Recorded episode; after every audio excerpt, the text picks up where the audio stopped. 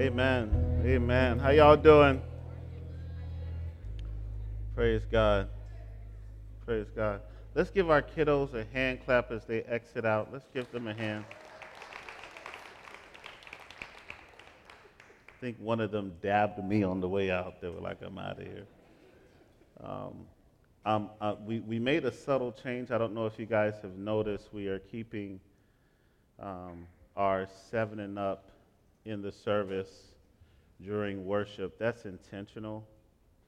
Um, and we want to have our children watch us and model what worship looks like uh, in a congregation. Um, and so I'm, I'm, I'm thankful for that subtle change. I saw a few of them singing out. Yeah, praise God for that. I saw a few of them singing out praises to God you know, at seven and nine and 12. That, that's a powerful thing. That's why it's important that we model what worship looks like for our kids. They shouldn't learn how to raise their hand from the people on the stage. They should see you doing that in your kitchen and in your living room. And so we thank God for that. Thank God for the volunteers. Thank God for Fellowship Kids, GF Youth. Just thank God for what He's doing. Um, shout out to Pastor Danny Williams and his wife Laura a pastor at Redemption Church in Delray Beach. And uh, we were short some musicians this week, and I asked him, would he come? And he just gladly said yes, and so glad to have my friend and brother here with us. A um, couple of announcements as we get into today. Um, there is Weekend to Remember is coming up. It is a marriage conference. It'll be happening at the Marriott um, Resort or Hotel uh, in East Delray. Uh, it is a um, three day marriage conference. I want to say my wife and I have gone three or four times. We'll be attending again. It's just a good time for those that are married to dig into um, just their relationship. If you want a strong marriage, it's going to take work. It doesn't happen because you said I do. And so I want to encourage you to, to, to get into that. And then, last but definitely not least, at the end of service, we are having life group sign-ups. Yeah, life groups are back. Uh, we had a leadership meeting yesterday, and I think one of our, our lovely leaders kept confessing sins just in the group meeting. And I said, You miss life group, don't you? You miss prayer and confession portion of life group. Um, I'm so excited to have it coming back. We have five life groups, and at the end of service, you'll be able to go in the back We'll have tables set up and you'll meet those leaders and you can sign up electronically. Uh, you'll get more information about that in the announcements, but just wanted to, to mention that. Amen. We are in our series, we're continuing our series called It's Complicated. Um, and we're taking a biblical look at modern issues in our culture. And so, last two weeks we spent on sexuality, and this week we're talking about race. Um, the gospel is simple, but these issues are complicated and how we live out the gospel is complicated. And so I want to continue to give you a roadmap for where I'm going. The first two weeks are on sexuality. This week is on race. Next week is on politics. The final week will be on work. Pray for your boy. Amen. Um, so why do we talk about race? It's a good question. I want to answer it on the, on the, on the onset. Um, he made us one race, but it's expressed in different ethnicities and cultures, and, and the way we do life varies.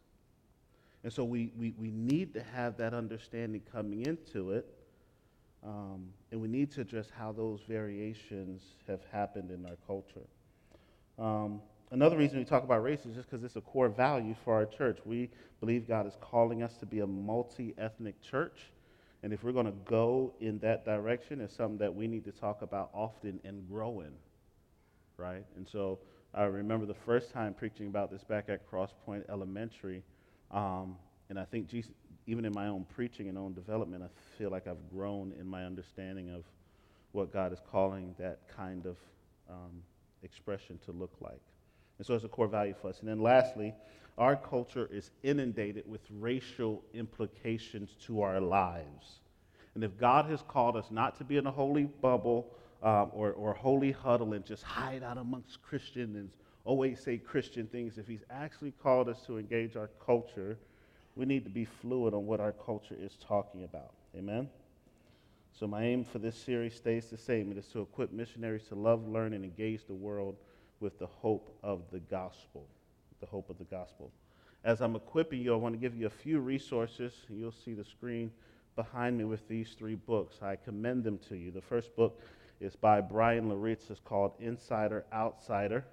Um, it is an incredible read. I, I, commend that to you as he traces his journey um, into, as a stranger in white evangelicalism and uh, his hope for us all.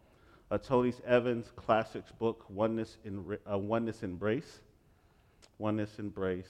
And then this is also a great book called Divided by Faith. Um, Divided by Faith, tackling the problem of race in our country. And so I want to commend those works to you uh, that you can check out um, on your own. It was cool that I saw somebody post on Facebook that they were actually getting the, the books that I was recommending. Um, I think if you're going to be serious about working through the issue, you have to be well read. Somebody say books over articles. Cool. I like it. I like it. I like it.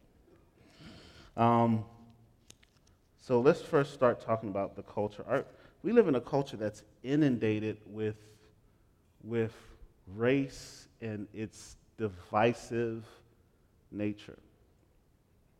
Uh, you can't turn on either Fox News, CNN, MSNBC, uh, CBS, whatever floats your boat, without hearing in the news that one person is calling another person a racist.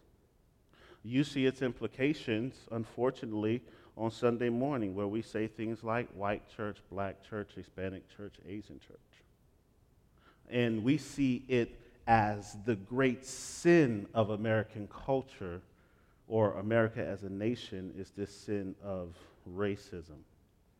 Our culture has a us versus them mentality when it comes to race. So I want to jump into the word, and then I want to talk a little bit more about just where we are and how God's calling us to break barriers. Let's look at Galatians chapter 2, verse 11 through 16. What time is it? Let's get it. Galatians 2, 11 through 16. But when Cephas came to Antioch, I opposed him to his face because he stood condemned. For before certain men came from James, he was eating with the Gentiles. But when they came, he drew back and separated himself, fearing the circumcision party. And the rest of the Jews acted hypocritically along with him, so that even Barnabas was led astray by their hypocrisy. When I saw that their, their conduct was not in step with the truth of the gospel, I said to Cephas before them all, If you, though a Jew, live like a Gentile and not like a Jew, how can you force the Gentiles to live like Jews? We ourselves are Jews by birth and not Gentile sinners. Yet we know that a person is not justified by works of the law, but through faith in Jesus Christ. So we also have believed in Christ Jesus in order to be justified by faith in Christ and not by works of the law, because by works of the law, no one will be justified. Got three points for you today breaking barriers. It's a title. How, do I, how did we get here? Number two, what's my allegiance? And number three, on mission together. Let's pray and dive in. Father, thank you. Father, we need your help unpacking this topic. We pray that you would speak to us, that the Holy Spirit would do its work. Where we need to be encouraged, encourage us. Where we need to be convicted, convict us. Leave us changed this morning. Give us fresh perspective. Help us to see what your word has to say about it. And we thank you. In Jesus' name, Amen. One of the things I've been trying to do in this series is to take you back to the beginning. Back to the beginning. When we talk about subjects, it's important for us to look at what creation says about it. So I want to go back again, like I did in sexuality, to the garden. God makes man and woman in his image and in his likeness. If you believe the creation narrative, here's what you believe all of us came from Adam and Eve. If you're going to believe the Bible, if you're going to believe what the Bible says about faith, if you're going to believe what the Bible says about sin, if you're going to believe what the Bible says about redemption, you, you, you have to believe we came from Adam and Eve. And from our foreparents, we have all of the diversity that we see in our world today. So, how did God make our foreparents? He made him in, their, in his image and in his likeness. That's important. But, like I've said last week, and, and, and it's important for us to just understand this, our foreparents dropped the ball. And when sin came into the world, so did brokenness. So last week we talked about sexual brokenness. This week I want to talk about racial brokenness. Sin has had a huge effect on how humans live together. And sin brings distance, sin brings oppression, sin brings mistreatment. I want to uh, read this quote to you by Dr. John Perkins. He says this There is only one race, but over time we've elevated things like skin color and hair texture and language and ethnicity to a level where they become the main criteria we use to judge entire groups of people. And then we take those classifications and assign them values that we use to include or exclude folk, to normalize or to stereotype, to celebrate or to denigrate. We use these things to determine who we hire, the boundaries of neighborhoods, who gets pulled over by police, the length of prison sentences, and on it goes. Here's what Perkins, uh, Perkins, Dr. Perkins, great civil rights leaders, great community activists, here's what he says We all are one race, the human race. Coretta Scott echoed those sentiments in her life. We're, we're, we're all of one race. But the way that one race is expressed varies. The problem is, and what racism does, is it pins the differences in our race against each other and make the races. Now, why is it important that you that you let that settle in your heart from the onset? Is because when Christ dies on the cross, he dies to make one new man or humanity. And if you struggle with this idea, you're going to struggle with seeing how really God's call is for us to lock arms together and to carry out his mission. He made us one. This is why Jesus, in his high, his high priestly prayer in John 17, he's praying that same kind of sentiment. Lord, I pray that my people would be one, just as we are one. So, this high view of God and how we are made in His image and the oneness He is trying to bring about in our humanity is important. So, we need to be tethered to that or tied to that awareness as we look at race in our culture. So, then, Rodney Cool, what is racism? And if God's called us to be one and He has this grand idea for us to be one, how did racism come in and have its effect? Now, I don't know if you know this, but this month uh, commemorates 400 years since the transatlantic slave trade has taken place, since slave ships have hit our coasts in America. It's been 400 years, 1619 if God has called us to be one, how do you explain such atrocities like slavery? Let me give you a working definition. Racism is often defi- defined as an overt idea of racial superiority, usually labeled prejudice or discrimination. In other words, uh, and, and, this isn't hard to see. This is, this is overt. This is, this is you're walking up to a water fountain and you see a water fountain for whites and a water fountain for colored people. That's overt. That's, that's in your face. You can't, you can't miss that. Or you see a swimming pool for colored people and a swimming pool for white people. And there's, there, there's a huge difference in the quality of where swimming is happening and how swimming is happening because it's not just separation, it's discrimination. That's, that's easy to see. We see that in slavery, where millions of Africans were taken and packed into cargo ships and driven into forced labor. We see that in Jim Crow's laws throughout segregation. That although slavery was abolished, Jim Crow's made African American black people second class citizens. We see this because of the necessity of the civil rights movement. We see this with the rise of the KKK and, and lynchings happening right after church.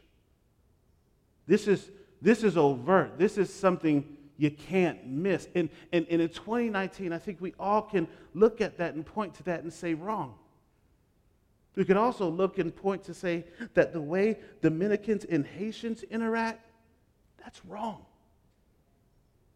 We can also look at that and say the tension between Cubans and Puerto Ricans, that's, that's wrong. The, the, the, the, the, high, the, the, the problem of lighter skinned African Americans and how they interact with darker skinned African Americans. It's, it's wrong whenever we, we, we look at the texture of our skin or our color or our culture or, or our ethnicity and we discriminate, discriminate against someone else. That's wrong.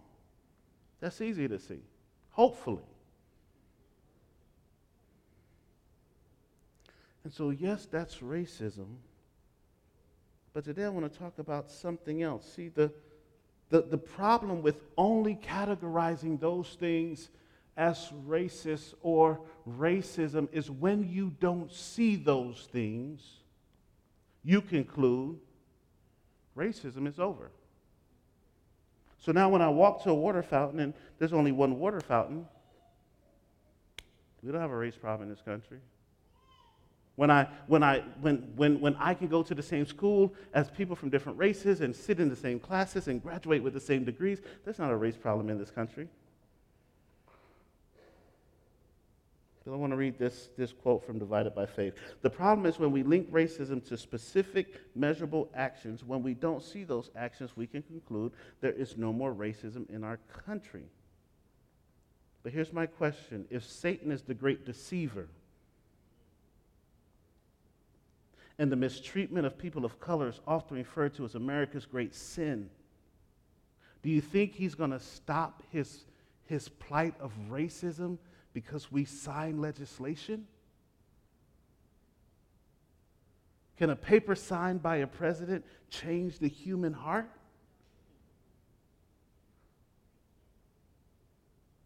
Then my, I'm wondering if there's something else that's still at work in today's culture. I think this was um, clearest for us to see about three years ago. Um, I think about three years ago. Uh, I think it was the strongest, at least in my little opinion, I think it's the strongest sense that, I, that, that I've seen and heard that, that racism is over. There's no more there's no more discrimination. We need to talk about this. We're wasting our time. Let's just march together. There's no, no, no. Maybe a few people over here and a few people over there. There's no more racism. I mean, there was a black president in the White House. How can there be racism? Hispanics are growing to become the, the majority race in, in a very short period, in, in 20 years or so. They'll be, how can this racism still exists? Colleges and universities are cranking out people of color. How can this racism still exist? Our neighborhoods and schools are more diverse than ever. How can racism still exist? But I love what Christian Smith says about this. He proposes another term racialization. Here's what this says it understands that racial practices that reproduce racial divisions in the contemporary, contemporary United States are increasingly covert. Here's what he's arguing it's not in your face anymore, it's less subtle. Let me pause here. Let me pause here and say this. Please understand how wicked your heart and my heart is. And a good understanding of sin helps us not put anything past us. You see, in my mind, here's what I'm already assuming about you. All of us are struggling with racism. The same way for the past two weeks, all of us have to deal with sexual sin, not just one sin. So, all of us this morning, somewhere in your heart, this is my assumption. I could be wrong. There could be those on the, on, you know, on the, who, who, who would say, you know, that's not really my struggle. I get that. But here's what I'm assuming whether you're black, whether you're white, whether you're Hispanic, you're dealing with something in that corrupt heart of yours. Love you.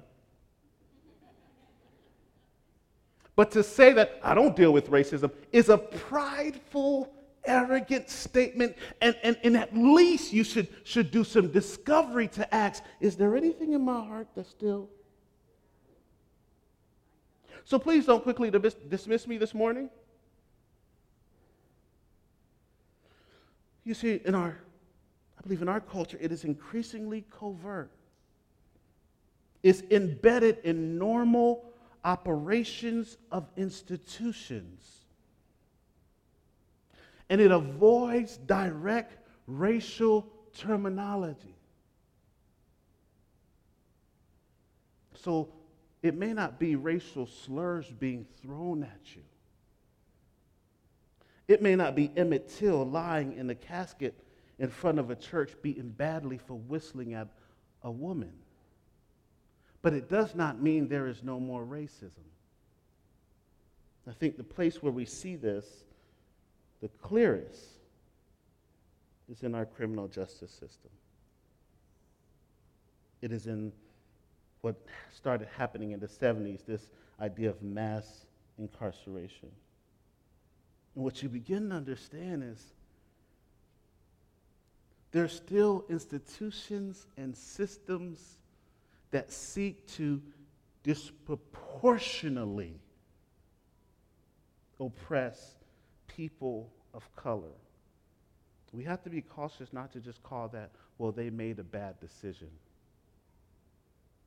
When the U.S. is home to 5% of the world's population, but 25% of the world's prisoners, the majority of those are people of color, we have to begin to ask honest questions. Is the same system that took place 400 years ago still at work behind the scenes in a covert way to disproportionately oppress, to segregate families, and to destroy people of color in the criminal justice system, primarily African American men. And if that is the case,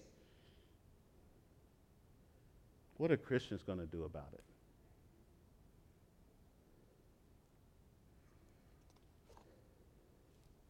Point two my allegiance. I, we talked about how sin comes in and it, it separates, it divides in all kinds of cultures and all kinds of ethnicity based on superficial traits, based on surface stuff. Sin makes me look at somebody different than me and assume I know things about them that I may not know. Sin separates us. This, this week, uh, seems like since Monday, there's just been this great debate over Chick fil A and Popeye's chicken sandwiches.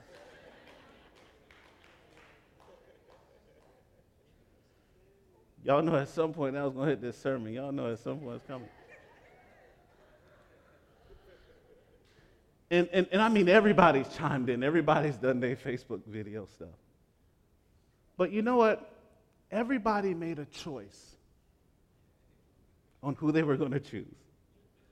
You have some loyalist that understands the anointing that's on Chick fil A, and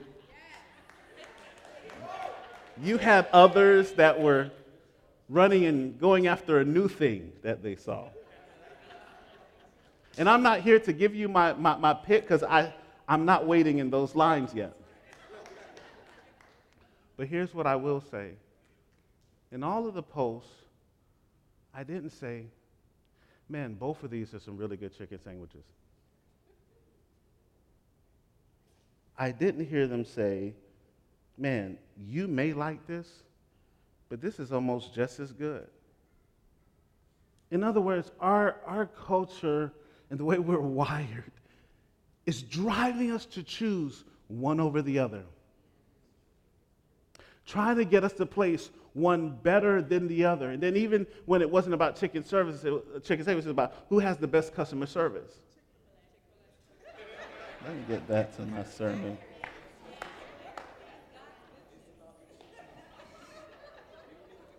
So, what about allegiance? In Acts chapter 2, we see that the apostles are trying to deal with some widows that are being mistreated in the first century church. Here's a good footnote discrimination has been in the church from the beginning.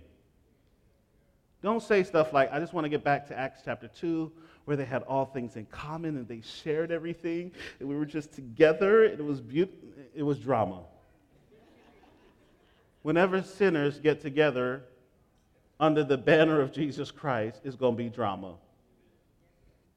So they had these widows that weren't receiving stuff. And so the apostles had to put in place some deacons to deal with that discrimination. And Peter, because he was the leader of the apostles, was a part of that decision. In Acts chapter 10, God has to deal with Peter about his, his, his indifference and his discrimination and his, his separation from his Gentile brothers and sisters. You see, Peter was a Jew, and, and Peter's mindset was, I am to have nothing to do with those Gentiles, even though he saw Jesus. Spend time with the woman at the well in John chapter 4. Peter, in his mind, said, Yeah, Jesus did it, but you know what? I don't want nothing to do with those dirty, unclean Gentiles. And God, knowing that one of the things I have to do in Peter's heart is I can't just deal with his spirituality and not deal with his racism or his, his ethnic pride or his nationalism. Jesus did not just come to deal with the spiritual parts of you, he came to deal with the whole you. So God has to deal with Peter, and he lets this sheet come down, and all these animals are on this sheet. And he tells Peter, kill and eat. And Peter's like, I ain't killing because some of them animals ain't clean. He tells you to go talk to that coworker at work. I ain't going to talk to that coworker because you know how you know how they are. We, like Peter, say, clean, unclean. You can come to my house you can't. I'll trust you. I ain't never trusted you. And God, through his providence and wisdom, leads him to a Gentile named Cornelius, and it helps Peter to drop his pride off of his eyes and finally see that God has come to the Gentiles. So when we show up in, in Galatians chapter 2, and Peter is there eating with the Gentiles. It almost makes sense. Finally, Peter got it. Finally, he's understanding that this gospel is a multi ethnic gospel, that God is not just trying to save one set of people, he's trying to save the nations. You would think Peter have arrived at the conclusion that this table is a diverse table for the supper of the Lamb. When we get to heaven, it's going to be diverse. And Peter's there and he's eating with the Gentiles, which concludes he's eating Gentiles' foods. He's eating foods that, that the Jews would say would be unclean. And that's where our text picks up. And we find out that Peter, as soon as the other folk ride up, Peter starts backing up. He starts separating himself. And here's a couple of things that we learn from Peter. This is good. It is possible to be a Christian, love Jesus, preach the gospel, and struggle with racism or ethnic pride.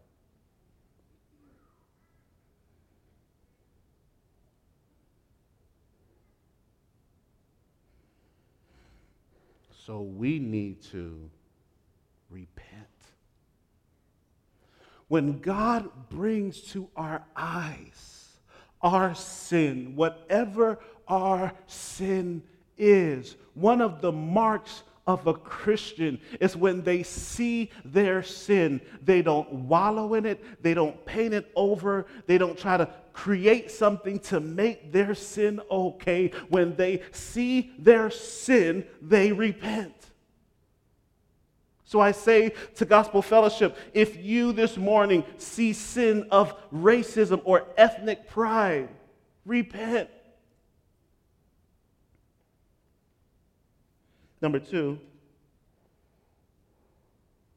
to try to serve multiple allegiances always leaves you looking like a hypocrite. Some of us, we have our black friends. And when we get in black circles, we act like this. And then we got our white friends. And we get in white circles, we act like this. We have our Hispanic friends, and, and then we have our family, and we act a certain way around our family, and your whole day is like this. You are being a hypocrite. You're not being authentically you. And so every day you have to put on different masks. This is, this, is, this is what hypocrisy means in this text. It means that you are playing the part. You are putting on masks, and you have different voices, and you have different inflections, and you have different languages that you use. And, and, and listen, some of that you need to navigate the culture in which you live. But if you are being completely different people, something is wrong. And why? Why do we do that? It's because we got too many allegiances. You see, the truth is, God calls us to one allegiance. That's allegiance to Him. The third thing we learn from Peter is this I need people around me to lovingly help me put my lesser alle- or, or, or, or things that I'm making my allegiance that don't need to be my allegiance. I need people around me to call me out on my sin. And this is one of the beauties of being, watch this, a multi ethnic person. Because then you have people around you that can point out your inconsistencies and you can have honest dialogue and honest conversations and you can ask questions about places where you're ignorant or places where you just don't know. We need to be reminded, though, that my allegiance to Christ trumps my race, trumps my ethnicity, trumps my nationality. Because Paul says to Peter, What you doing? That ain't the gospel. What you're, what you're, how you're acting and conducting yourself and, and putting your allegiances in, in nationalities and your Jewish brothers and sisters, that ain't in step with the gospel. When the gospel has freed us to follow Christ and to serve him, and when He becomes our identity, we care less and less and less about what other people say about us. This is why black nationalism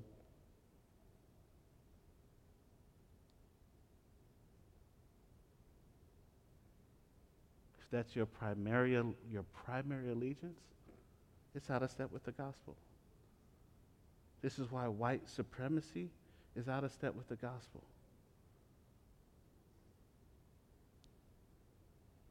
So I'm not just this black Christian, this white Christian, this Hispanic Christian. I'm a Christian. It just so happens that I'm black. And I'm black. And this is how God made me. And I like being black but I'm first Christian, which means my allegiance to my white brother is stronger than my allegiance to somebody that looks like me at work.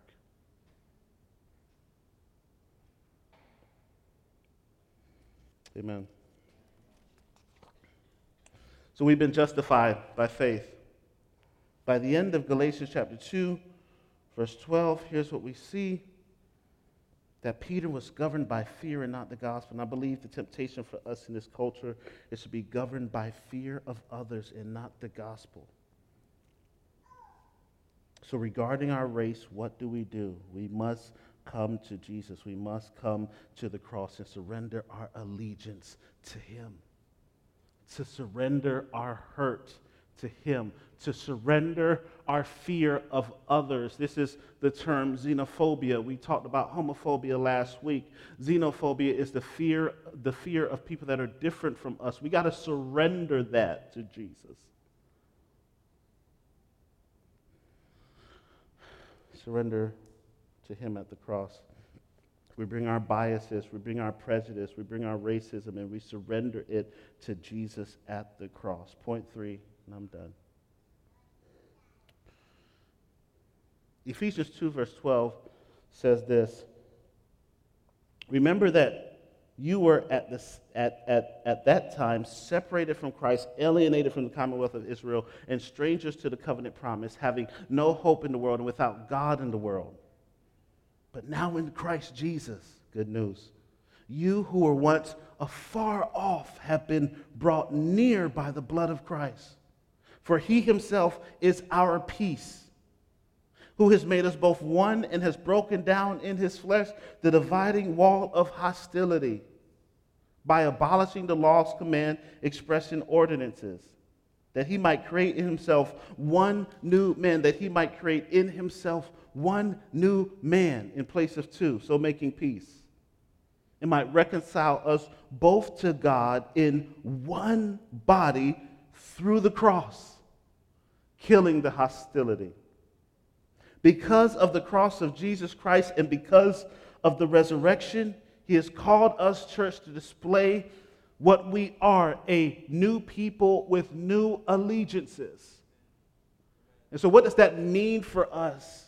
as we think about and talk about race, we recognize that we are one human race, and what, what people call racial problems is really them trying to label prejudice over one race versus another. So we recognize what people are saying. I'm not saying don't use the word race or racism because we understand what people mean, right? There's a history behind that stuff. But when we hear that, we don't let that be the thing that has our primary allegiance. Our primary allegiance belongs to Christ. And so we speak to those issues and we speak about those issues in light of who we are in Christ. And so, someone that has been oppressed by racism, their primary need is not revenge, is not retaliation.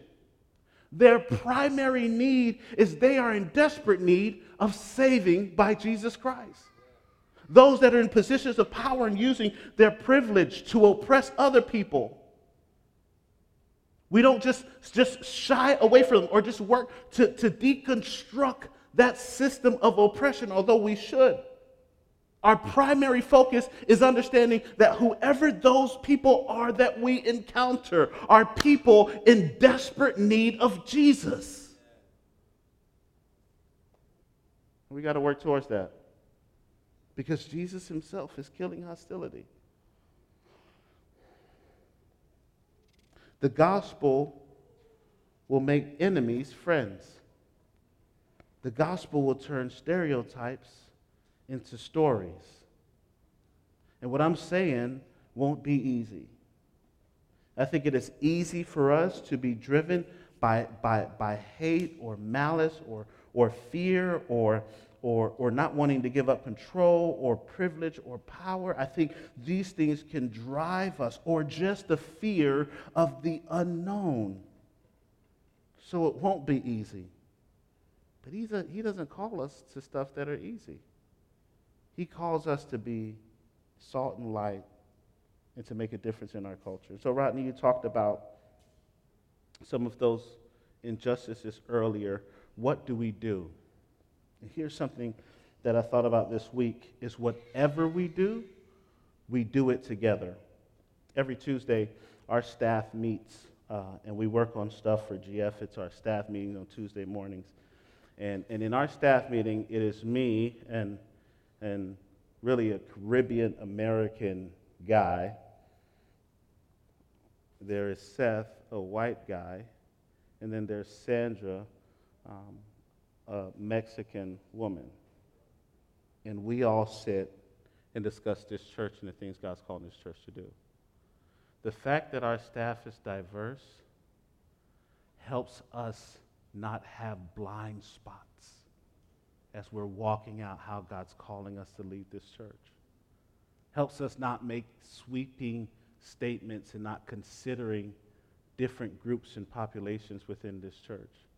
We are better because of that. And so, in that same way, I'm calling you to say, as you see something that God's calling you to work on, whatever that is, don't do it with just people that look like you, act like you, think like you, dress like you, vote like you.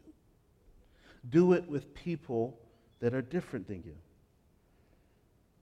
In a divided culture, that's going to be a powerful witness and testimony on what the gospel can accomplish. To see people that are real friends, not just go to church together, sit next together, do a meal every once in a while together, but people that are really connected, living out what the gospel looks like in different spheres of their life. Putting our preferences down and taking up the cross. So, whatever we endeavor to do, do it together. We got an email this week from um, a juvenile detention center, and they were asking the questions how can the church uh, partner with us to, to, to, to reach students and kids that are, that are in the juvenile detention center. We were like, lay up.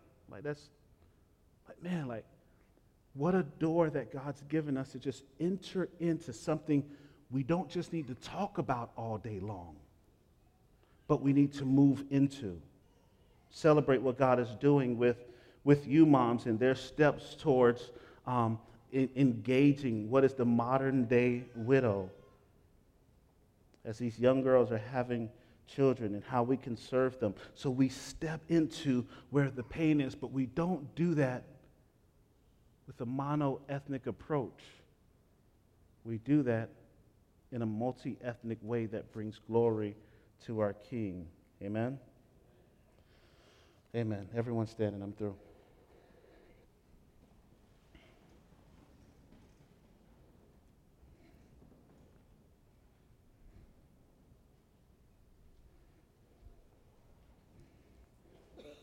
I, I am unsure of what the Spirit is dealing with you about in your heart.